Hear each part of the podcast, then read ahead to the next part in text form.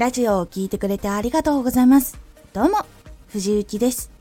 毎日16時、19時、22時に声優だった経験を活かして初心者でも発信上級者になれる情報を発信しています。さて、今回は初めてでも大丈夫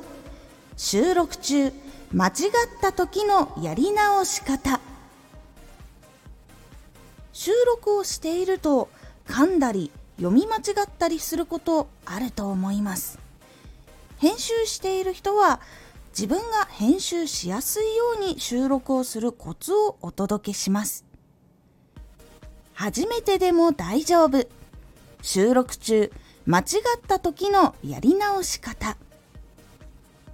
声優の現場で実際に使われているやり方で編集さんが編集しやすいように読む。話す。ということも大事になります。編集する自分へ手間を増やさないことも負担を減らす一つのポイントです。では収録中間違った時にどのようにやり直すといいのか。言い直す時収録し直す時は文章の頭段落の頭から読み直す話し直すっていうのがおすすめになります。収録をしていた文章の点とかからやり直した時は声のテンションや声の音量空気感っていうのが聞いた時に話の途中なのにずれたりとか一致していなかったりとかちぐはぐになってしまったりっていうことありませんか？さっきここまで収録した時こんなテンションだと思ったのになって話したんだけどあれなんか違うっていうこと実は結構最初の時多いんです。収録に慣れていない時やり直すと声の大きさとか空気感声の質っていうのがずれることは本当に多くあります。それがあると編集しても一つながりに聞こえにくくなります。その収録をし直した部分からあれ？っていう感じのポイントがやっぱりできてしまうのでちょっと変だなっていうのが意識的まではいかないんだけどなんか無意識でちょっと違和感あったかもしれないなぐらいに一瞬感じるポイントっていうのができやすくなってしまいます。収録に慣れていくと言い直しの時のテンションも同じにすることができるようになっていきますが最初は結構難しいものです。なので文章の頭から落ち着いて読み直したり言い直したりしましょう。そうするとその文章の頭段落の頭からもう一度今の自分のテンションで話すことができるので比較的つなぎがおかしいっていうことになることはなくなります。そしてもう一つのポイントは言い直す時。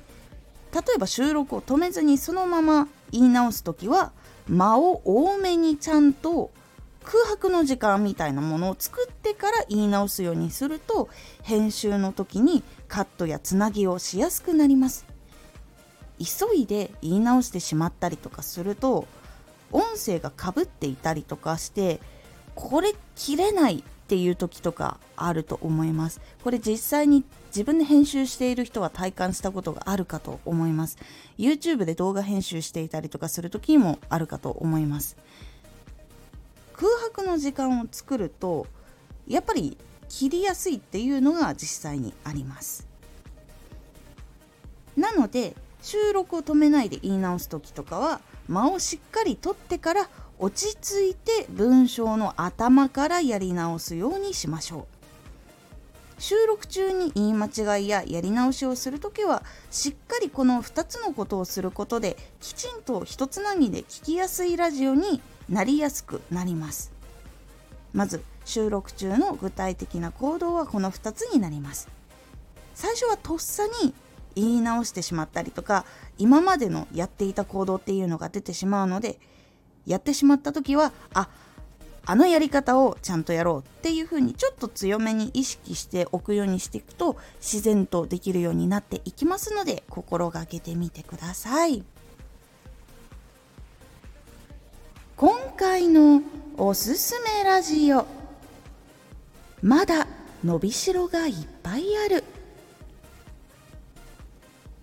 新しくチャレンジしたことって実は伸びしろがいっぱいあります。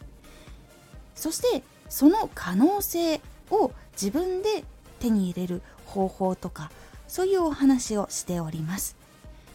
このラジオでは毎日16時19時22時に声優だった経験を生かして初心者でも発信上級者になれる情報を発信していますのでフォローしてお待ちください。毎週2回火曜日と土曜日に藤雪から本気で発信するあなたに送るマッチョなプレミアムラジオを公開しています。有益な内容をしっかり発信するあなただからこそ収益化してほしい。